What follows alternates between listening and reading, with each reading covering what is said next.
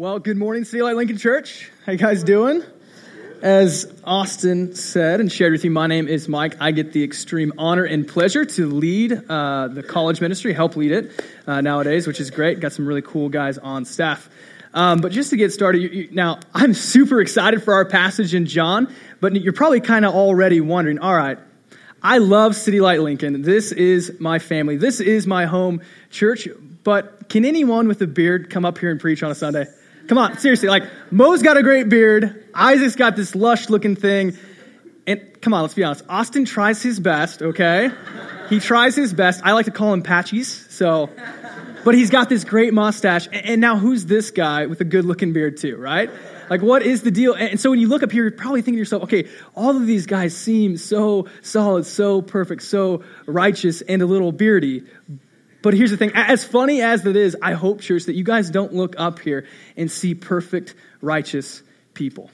Because I'll be the first to admit, I do not stack up well in those categories at all. Maybe the beard category, yes, but not the rest of those. And here's the thing I hope when you look up here, all you see are imperfect, broken sinners pointing to King Jesus. Amen? Because here's the thing we are pointing to Jesus because he's radically transformed our hearts.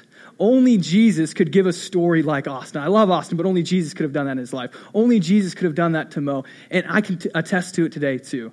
I had a troubled heart. I, I, was going a different way, and Jesus got radically a hold of me, and he transformed it into a believing heart. Amen? That's an amazing thing. And that's what our entire passage in John is all about today. Got a troubled heart? Believe in him. And, and, so, church, if you're here this morning you've got a troubled heart, there, there's a relationship that, that you expected to work out, didn't work out for you, you have a troubled heart. And Jesus says, believe in him. Hey, if you recently lost your job, if you're trying to figure out how you're going to pay for your expenses, your rent for next week, you've got a troubled heart. Believe in him. Have you lost someone close to you recently? Are, are you going through a hard time with that? You have a troubled heart. Believe in him. Hey, hey, maybe you've got a friend that's that you know loves Jesus more than you, and they're going through a really painful thing right now, and you're just questioning, oh, Jesus, why would you do that to them? You have a troubled heart this morning. Would you believe in him? And maybe you even have a physical ailment as well. Man, I've got this weird thing going on with my elbow lately. So I've got a troubled heart too. I need to believe more in him. And so here's the thing. If that's you, you have a troubled heart this morning. And Jesus' answer to that is to believe in him. So go ahead, open up your Bibles to John chapter 14. And as we dive in, I just want to ask one simple question Why do we believe people? Think about that. Why do we believe people? Why do you believe people, no matter what they say, you know, yep, I believe that. I believe that. Why do we do that? Now, so when I was a young kid, uh, about second grade, a little bit taller than Austin today, um, Got to get these jokes in as I can. So, uh, when I was young, I was in my backyard. I was with my dad and my, and my grandpa, and we had this deck that we were remodeling, okay? And, and my dad starts to take these posts out. And as he's taking these posts out, I'm freaking out. I get on a little bucket because I'm not very tall, just a little bit taller than Austin. And I put my hands up in the air and I start holding onto this thing because knowing my vast experience with physics, what is up must come down. And so I am freaking out that this thing is going to fall on me. And my grandpa starts laughing. He says, Mike, what are you, what are you doing? I'm like, what, am, what do you mean am I, I'm, what am I doing? I am holding this up. This thing is going to kill us if I don't hold this up. And so literally with all my might, I'm trying to hold this thing up. So my grandpa's laughing. He, says, okay, how long are you going to hold that? I was like, well, I, I, until we get the other beam underneath of it. Uh, okay, well, you stay there. Me and your dad are going to go get this other beam. I'm pretty sure they went to go get a camera. They're going to, you know, the AFV, American Family Videos. They're like, this kid is an idiot. What is he doing right now? Okay, so they go away. I'm standing there holding this thing up. And not only am I afraid, I'm now alone. And I'm terrified, okay? And, I've got my arms up, and all of a sudden, the minutes seem like hours and days. I'm like, when are they coming back? Come on. My arms start to get tired, so I start kind of switching, doing the whole switching thing. And then finally, I get to the point like, oh my gosh, I can't do this anymore. Like, I, I need to keep trusting in what my grandpa said. Like, keep holding on to it, stay there, don't do anything, we'll get something. But then I realize I can't do it anymore. And so all of a sudden, I, I turn around, I face away from this thing. I'm like, all right, Lord Jesus, help me now. Like, I'm going to jump. Like, my grandpa's going to be mad. My, my dad's going to be disappointed. It's all going to fall. And so I jump, I, I close my ears instantly, thinking there's going to be this loud noise. I'm disappointed in myself. But then all of a sudden, I realize, oh my gosh, nothing happened. And so I turn around, I'm like, I'm an idiot. I didn't see the other beam on the other side. Wow, that is super embarrassing. And so, finished up the story. I walked around and my grandpa saw me. He's laughing, like, Whoa, where are you going? And so, to kind of save some of my dignity, I just kind of turned to him like, Grandpa, that's dumb. Like, I'm an idiot, but still, like, I ain't dumb, Grandpa, right? And so, here's the thing we trust people, certain people that we know, don't we? We trust people that we know naturally. But why? Because without belief in someone, we would live some of the most lonely lives and boring lives on our couches ever, ever. Belief is a central foundation, a central function to how we live our lives. And belief is just simple trust in someone or something that is then followed by an action. So belief is simple trust in someone or something followed by an action. Okay, so simple trust in my grandpa telling me to hold on to this thing with the physical action of putting my hands up. That is what belief is, okay? We believe people because belief gives us life. We believe people because belief gives us life. Now, when you're married, so for the married people in here, guess what? You've made a decision, you've made a choice to spend your life believing that that person is going to be committed to you for the rest of your life. And usually, what does that give you? It gives you a whole lot of life, right? Let's be honest. It gives you kids, right? And so here's the thing your life looks radically different because of that. You're no longer trying to sit on a couch, right? You can't do that anymore. You're just trying to catch up and catch your breath because life is chaotic. You've got a bunch of stuff day, uh, preschool, daycare, everything that you have to get your kids to. And here's the thing City Light, all of us in the room can say that belief in people, belief in stuff, belief in jobs, and even belief in religion can give us life. But unfortunately, even with all of that, that life isn't a guarantee to never have a troubled heart, right? All those things that you've got, that's great, that's awesome, it's giving you life, but you still end up having this troubled heart. Because those things, listen in, lean in here, those things don't fully remedy a troubled heart. The main thing that I want you guys to see to get out of this text today is that belief in Jesus is the only remedy, the only remedy to a troubled heart. Amen? All right, so we're going to dive in. We're going to start with just verse 1, start slow and steady. So, John chapter 14, verse 1 Let not your hearts be troubled. Believe in God, believe also in me. Believe in God, believe also in me. So, so we have to understand why is Jesus telling his disciples to not be troubled? And if you haven't been with us the last couple weeks, we've been walking through the book of John. Let me give you some, some context here so to catch you up. We're in the middle of the last discourse. These are the, the final seconds are ticking off the clock that Jesus has to spend with his disciples, the final moments.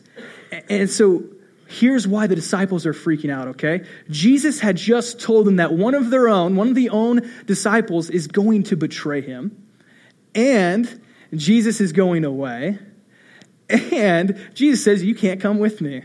Oh my gosh, but that's not it. And hey, hey, Peter, you're going to deny me three times before the night's even over. Oh my gosh. Jesus is saying, Peace, I'm gone. You can't come. All of you guys are going to be scattered and, and confused. And, and, oh, hey, Peter, you're not even going to make it through the night without denying me. If you're one of the disciples, if you put yourself in their shoes, you're freaking out a little bit, right? You've got a troubled heart. And Jesus comes out right and says, Hey, don't let your heart be troubled. Trust me. Trust me, trust God, don't be troubled. Even you, Peter, yeah, even you, in your, in your shame of denying me, trust me. Uh, more so, think about this.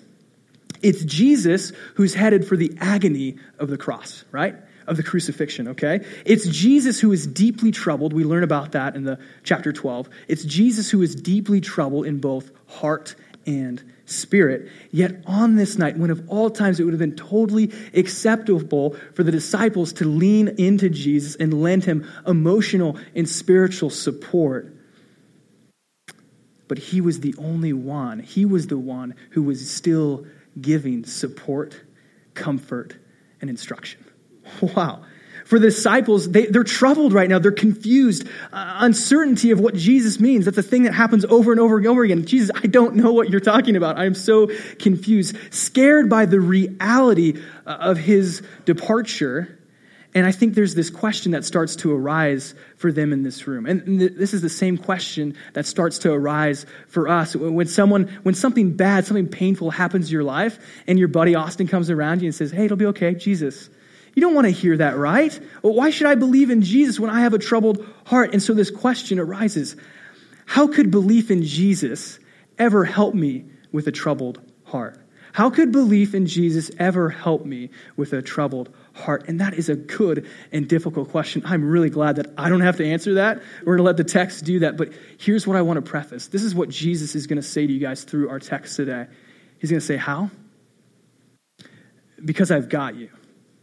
I've got you. I've got this. And he's going to say, How? Because I'm with you. I am with you. And, lastly, how? Because I am for you.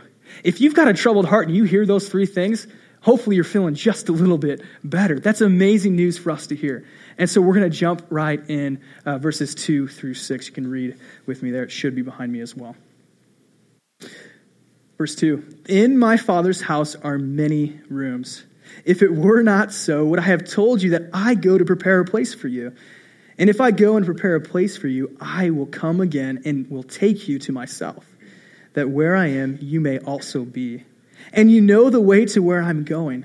And Thomas said to him, Lord, we do not know where you are going. How can we know the way? And Jesus said to him, I'm the way and the truth and the life. No one comes to the Father except through me. And so, my first point is this How does Jesus deal with the troubled heart? How can we trust him and believe in him? How does that happen?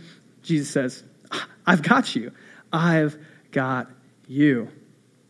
And so, have you guys ever had a family holiday or, a celebration at your house before? Probably all of us. Okay, who gets to stay with you? Think about that. Who gets to stay with you? The people closest to you, your immediate family gets to stay with you. And so your second hand or your second cousin, twice removed named Luke, isn't going to be the guy that's staying with you because you don't know him. He's your second cousin. He's been twice removed. You don't know him. He's not going to stay with you, all right? There's no way you're letting him stay with you. And so to ease the hearts of the disciples, Jesus starts off the very first thing he says by letting them know that God's house is large. Not only is his house large, but that there is space, room for them there. Even better, uh, the passage mentions that this is not a home, or it's not a hotel, it's, it's a home. Not a hotel, it is a home. And that's incredibly important. But, but why? Because a family member stays at a ho- uh, home. Uh, some guy you don't know stays at the hotel, right? Yeah. There is a place for us in the Father's house uh, forever. And Jesus is saying, Yes, I am leaving you. No, you cannot come with me. Yes, life is going to seem extremely chaotic and confusing to, to you right now, but, but hey, uh, don't let your sorrow, uh, don't let your fear, and he turns to Peter, and Peter, don't let your shame trouble you. Trust me, trust God. Believe. Why? Because there is a place for you in my Father's house forever. And, and, that is incredibly good news for us to hear. But anytime we hear good news, we're a bunch of skeptics, right? So there's some tension that rises. And that tension is, well, well great, Jesus, that's awesome. Okay, if I believe in you, in my Father's house, there is going to be space for me. That's awesome. Uh, but that seems so far off. I've got like 60 years left of my life here, and this thing, this painful thing, is right in front of me. How, how is that going to help me right now? That's, that's the question. And, so I want to ask another question Is there any guarantee that you've ever had in life? Has anything in life ever been guaranteed to you? Nothing, right? Your Roth IRA, not guaranteed. Your house, even if you have insurance, not guaranteed. Your kids walking with Jesus later on in life, that's not a guarantee. Oh, your, your college education is actually going to somehow pay itself off, all the money, all the cost. That's not a guarantee. You might have debt for the rest of your life. There is no guarantee, but actually, there is one guarantee. All of us before us have one guarantee. And, and right now, in this moment, it's death. It's death. And as painful and sobering of a thought that, that that is, it's true. That is a true thing. We will all experience it. It is certain. And what Jesus is saying is this trust me with that hard thing. Trust me with that painful thing going on in your heart, in your life right now. Why? Jesus, why? Because I'm not a temporary fix, okay? I, am not a prescription drug that's got some weird side effect. I am the real deal. I'm giving you the greatest guarantee. I'm giving you the greatest remedy that you could ever ask for. Okay, Jesus, I'm in. What is it? It's me. It's my life. Before me, there was no other guarantee except for death. But now I'm going to change that. So trust me I've got you. I have got you. And if you were here last week, Austin had one of his one liners. It was a great moment. I laughed really hard at it. And this is what he said that if you don't like Jesus, heaven is really going to suck. Right? heaven is really going to suck. And here's the thing if you look at this passage, uh, just a surface level thing, uh, it's so easy for us to just think, oh, great, sweet, awesome, Jesus is taking us to heaven. But the text doesn't say that. Look at, look at verse 3. I want to be very specific about this. It says, Who is he taking us to? Where is he taking us to? He is taking us to himself. This is incredibly important. We are his. And not only would heaven suck without Jesus, it wouldn't exist. At this moment, Jesus takes heaven from a place and turns it into a person. Jesus takes heaven from a desired hope to a definite reality. And that is incredible news for us today because here's the best thing about that. When you're trying to find your way to someone rather than somewhere, guess what? You can call them. You know them. You can call them. Now, you can't do that with a location. You can't do that with a wishful idea. You can only do that with a person. When heaven went from a place to a person, it changed everything radically for us and the disciples then. Because now that person can lead you through the trials, the turns of your life to get to where he is. And even if you get turned around, even if you get turned down, guys, it's going to happen to you, okay? Even if you get turned around, even if you get turned down, even if you get lost along the way, you still have someone calling him where? To himself. Where? Home. That is incredible, incredible news for us to take in today. If you got a troubled heart, Jesus is taking you home and he's talking to you. He has a relationship with you right now if you believe in him. But, but notice this. This could only happen, this could only happen if Jesus left. Everything hinged on him, not you. Everything hinged on him and not you. So, us trying to, to be better by, by going to church, following the rules, making the right decisions, we were already doing those things long before Jesus came onto the scene, and we were still utterly, utterly lost in our way. The way to heaven is all on Jesus, not on us. How freeing that is to us today. If you got a troubled heart, it's not on you. It's on Him, and you can trust Him with that. He has got you. The only way that we could get to our final destination was if Jesus became the final destination. Amen. The only way that we could get to our final destination was if Jesus first became that destination for us. That is incredible news for us today. But, but then there's this reality too of, oh, Jesus, you're, you're going away to prepare a, a place for us? Uh, uh does that mean this, this heaven is in disrepair? Does that mean that it's untidy, it's unclean, it needs improved? No. No, by prepared, Jesus means that, that the way to get to your room doesn't exist. Your room exists, it's for you, but the way there doesn't exist. Jesus is saying, I'm not preparing it in the sense that it's defective, but that the way there is not yet laid down. There are some obstacles in the way. Sin needs to be atoned for. Death still reigns victoriously over everything, and the wrath of God is still unsatisfied. And the Lamb still lives. Uh, so that these were the obstacles standing in the way between you and your heavenly Father. And Jesus is saying, I'm going to make a way for that. Trust me. Trust me. Take heart. Don't be troubled. I've got you. I've made a way. Believe in me. I've got you. Great news to hear if you got a troubled heart this morning. I've got you.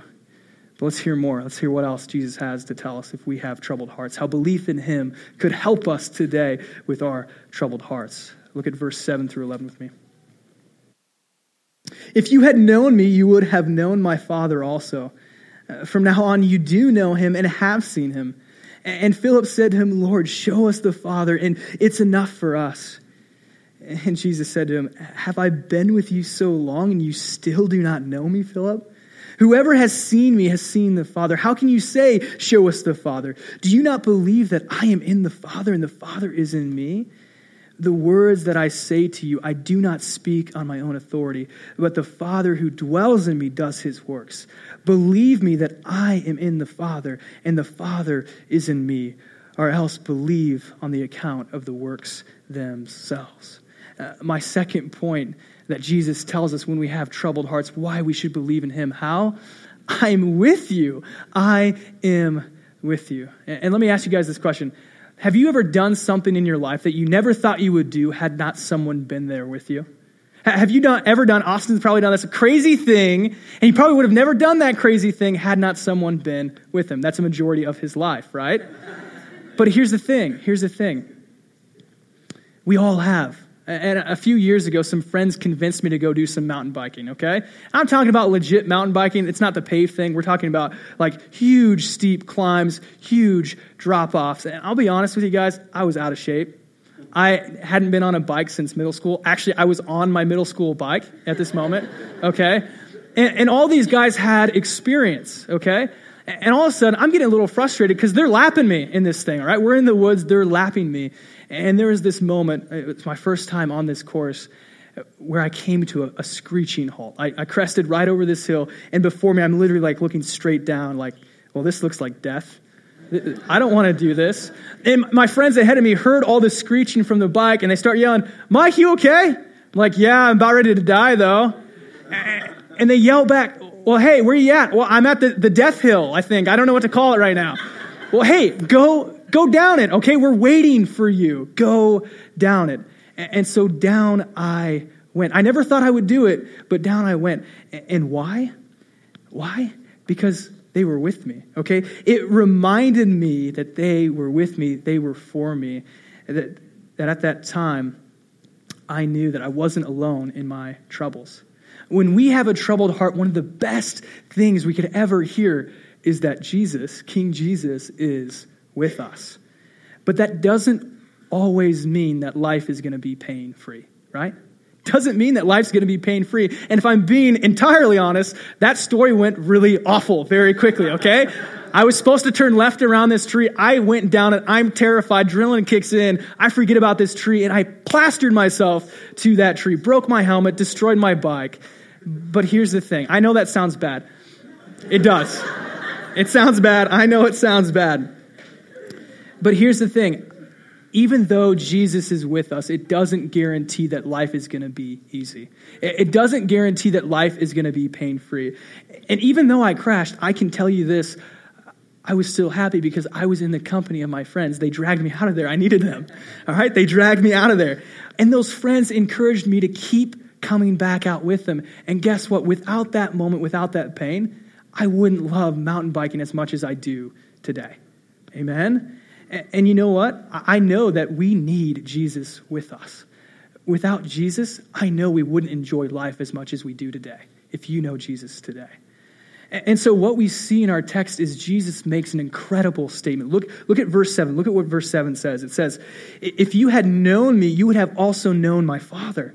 From now on, you do know him and have seen him. Whoa, press into that church. Known him. You know him. Past tense. Meaning the Father has been with them this entire time and they missed it. The guys who have spent all of their life with Jesus miss it. Six times here we see Jesus say the same thing just in these few verses that he and the Father are one, that his presence is the presence of God the Father. And I cannot overstate how important this truth is because if we don't believe this truth, we've missed it. We have missed it. If we don't believe this truth, without Jesus' truth, belief in him, there is no life eternal with him. And man, there is this very real reality going on right now that we might have done a great job with this whole church thing. We might have showed up on time, left right on time too. We got to get out of here, get on the rest of our day, right? And maybe even helping out with the kids' ministry. Might have said all the right words, done all the right things, lived an honest and relatively good life, gave it the good old college try, but still missed Jesus' life. Wow. Could that be true for some of us in the room today? Before I got to college, I went to church almost every single Sunday, unless I found a way to get out of it, but I won't talk about that.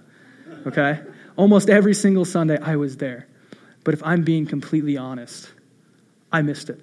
Before I got to college, I completely missed it. I didn't see Jesus with me in my troubles. I only saw him as a well intentioned, morally good thought. Thought. When we look at verse 8, we see Philip ask something very similar to how I view Jesus for most of my life. He, he doesn't want a fluffy thought to comfort him. He doesn't want someone to come around him and say, hey, it'll be okay. Trust in Jesus. You'll be all right. No, he wants direct access. He wants proof. Man, he wants an incredible display of God Himself. And don't we ask God the same thing? When a hard thing happens, even if you don't believe in God, when a hard thing happens, you've probably gone before Him and said, God, well, here I am. I've got a hard thing. Show up. Prove. Prove to me that you exist. I want direct access for you. And so let me ask you this question. If you know your Bible, who in your Bible has seen the glory of God to this point? Don't answer Jesus. That's churchy answer. Who in your Bible has seen God's glory at this point? Moses. Moses is the only one. And in Exodus 33, it says this Moses for the Lord says, Lord, now show me your glory. But the most that he was allowed to see was just a glimpse of the trailing edge of the back, not of God, of God's glory. Why? Because God said, You cannot see my face, for man shall not live and see me. Uh oh. All right. If, if you're a disciple at this moment, you're like, all right, I know my Torah pretty well. I know Moses. He's, he's like a hero of mine. But here's the thing. You know instantly, this is bad. Bold move, Philip. Bad. Like, I don't want to see how that plays out for you. Bolt out of that room. Why? Because you know that dude's going to die, and everyone else in that house or that bungalow, whatever it might be, is going to die. But, but look at how Jesus answers this question because this is important. I've missed this so much. I just discovered this. It's a brand new reality for me. It's so important. Look at verses 9 and 10. How can you say, Show us the Father? Do you not believe that I am in the Father and the Father is in me? This, this is huge. Before Jesus, we couldn't even look at God without exploding or something or dying. I don't know, but it's bad, right? And now we have direct access. We have direct access to the very presence of God the Father. Everything has changed. Jesus has made God Himself known definitively, gloriously, and visibly. Is that not comforting news to hear in your trouble today? It is. And hey, I know that you've got a troubled heart, but, but hear what Jesus is saying here. I'm with you. Not only am I, I've got you, I'm also with you. Your brokenness, your sin, your shame is no longer a barrier between you and God the Father because I've made it a bridge. And yes, Peter, even you, even your shame of denying me, it's no longer a barrier between you and the Father. I've made it a bridge. Actually, I've made it, made it the bedrock of the church.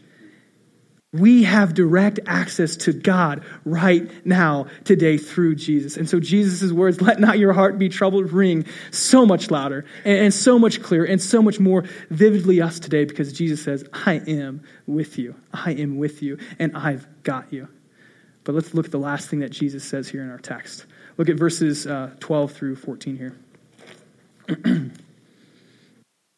Truly, truly, I say to you, whoever believes in me will do the works that I do. And greater works than these will he do because I am going to the Father.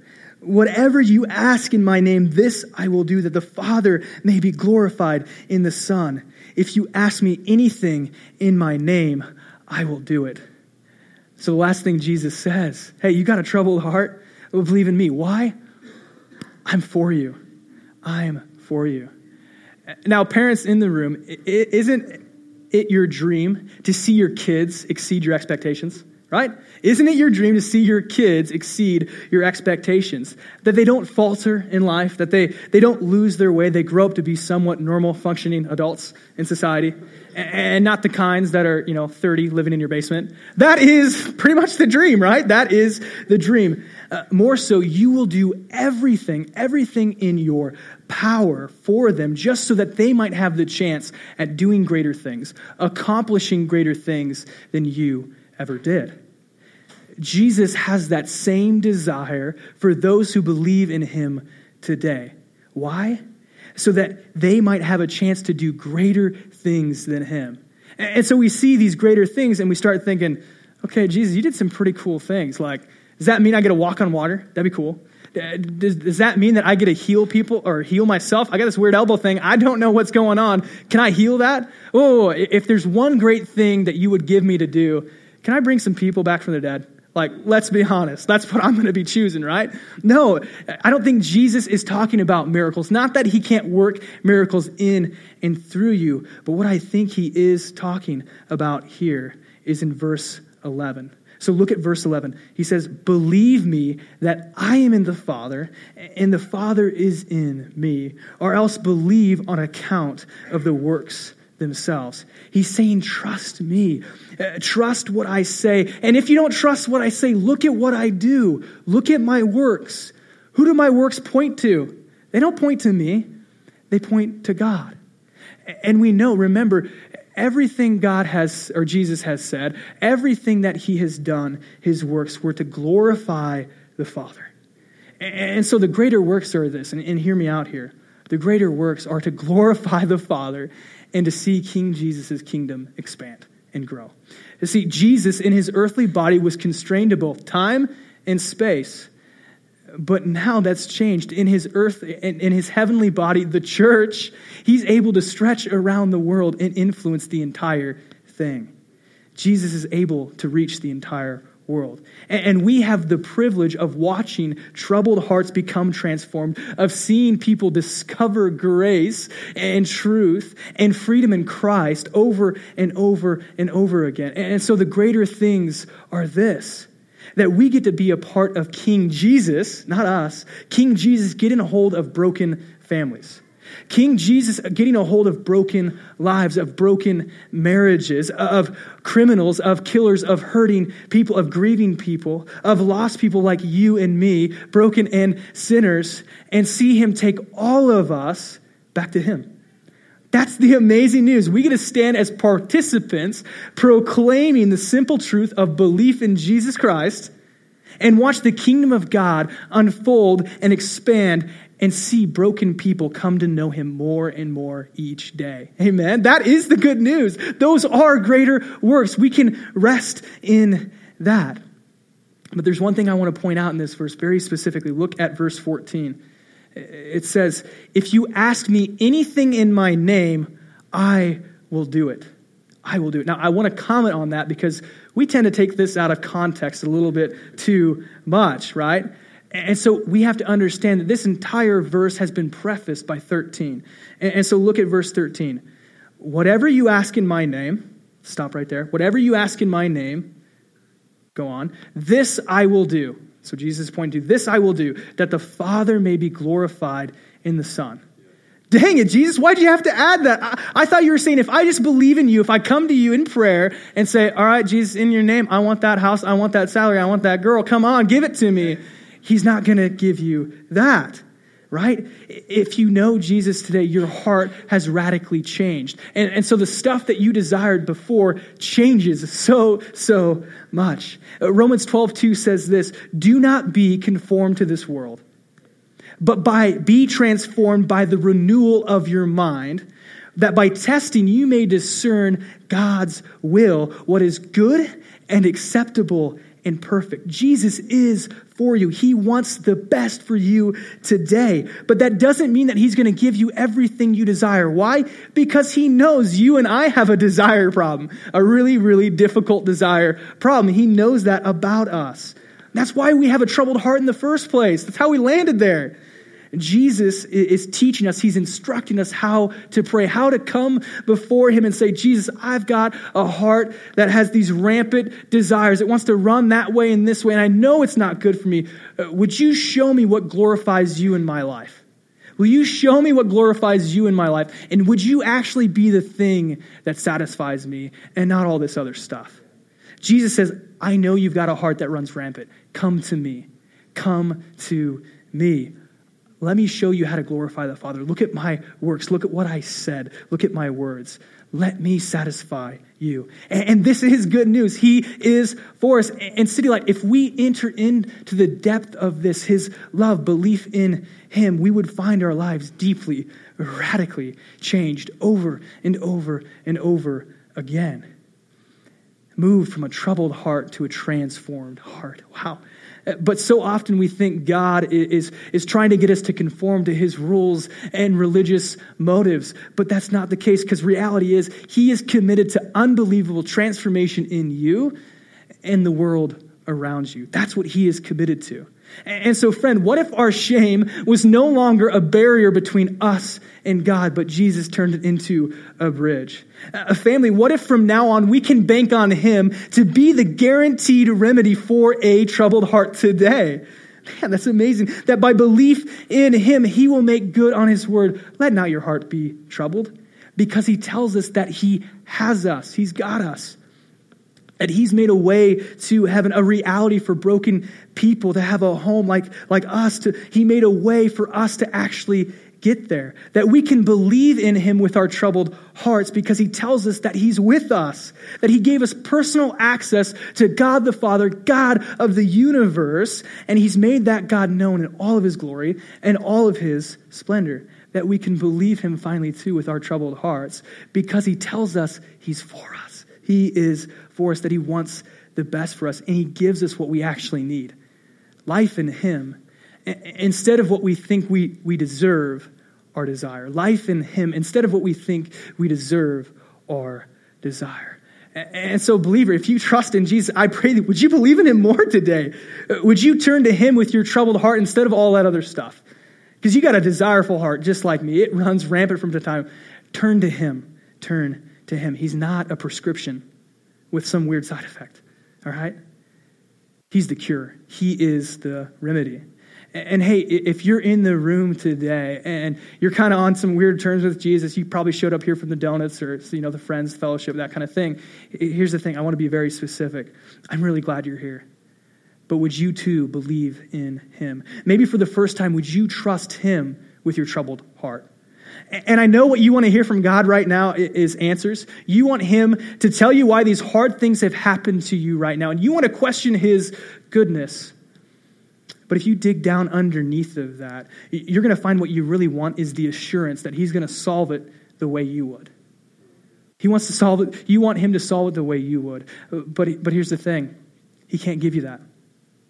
But what He can give you, what He can offer you, is so much better. He offers you his life for yours so that you might have his life.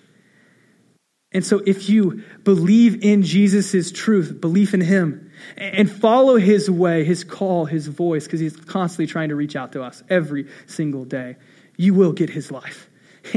and which is far better than the only other guaranteed option, right? It's far better than that. So trust him. He loves you. Whatever your sin is, He died for that, and He loves you. Whatever your shame is, He wants that. And so, church, would you recognize that there is no barrier between you and the Father anymore? Jesus took that sin, He took that shame, and now there is a bridge. Would you give that up to Him today? And would you believe in your heart that you can trust Him with your troubled heart because He's got you, He is with you, and He is for you? Amen? Let's pray.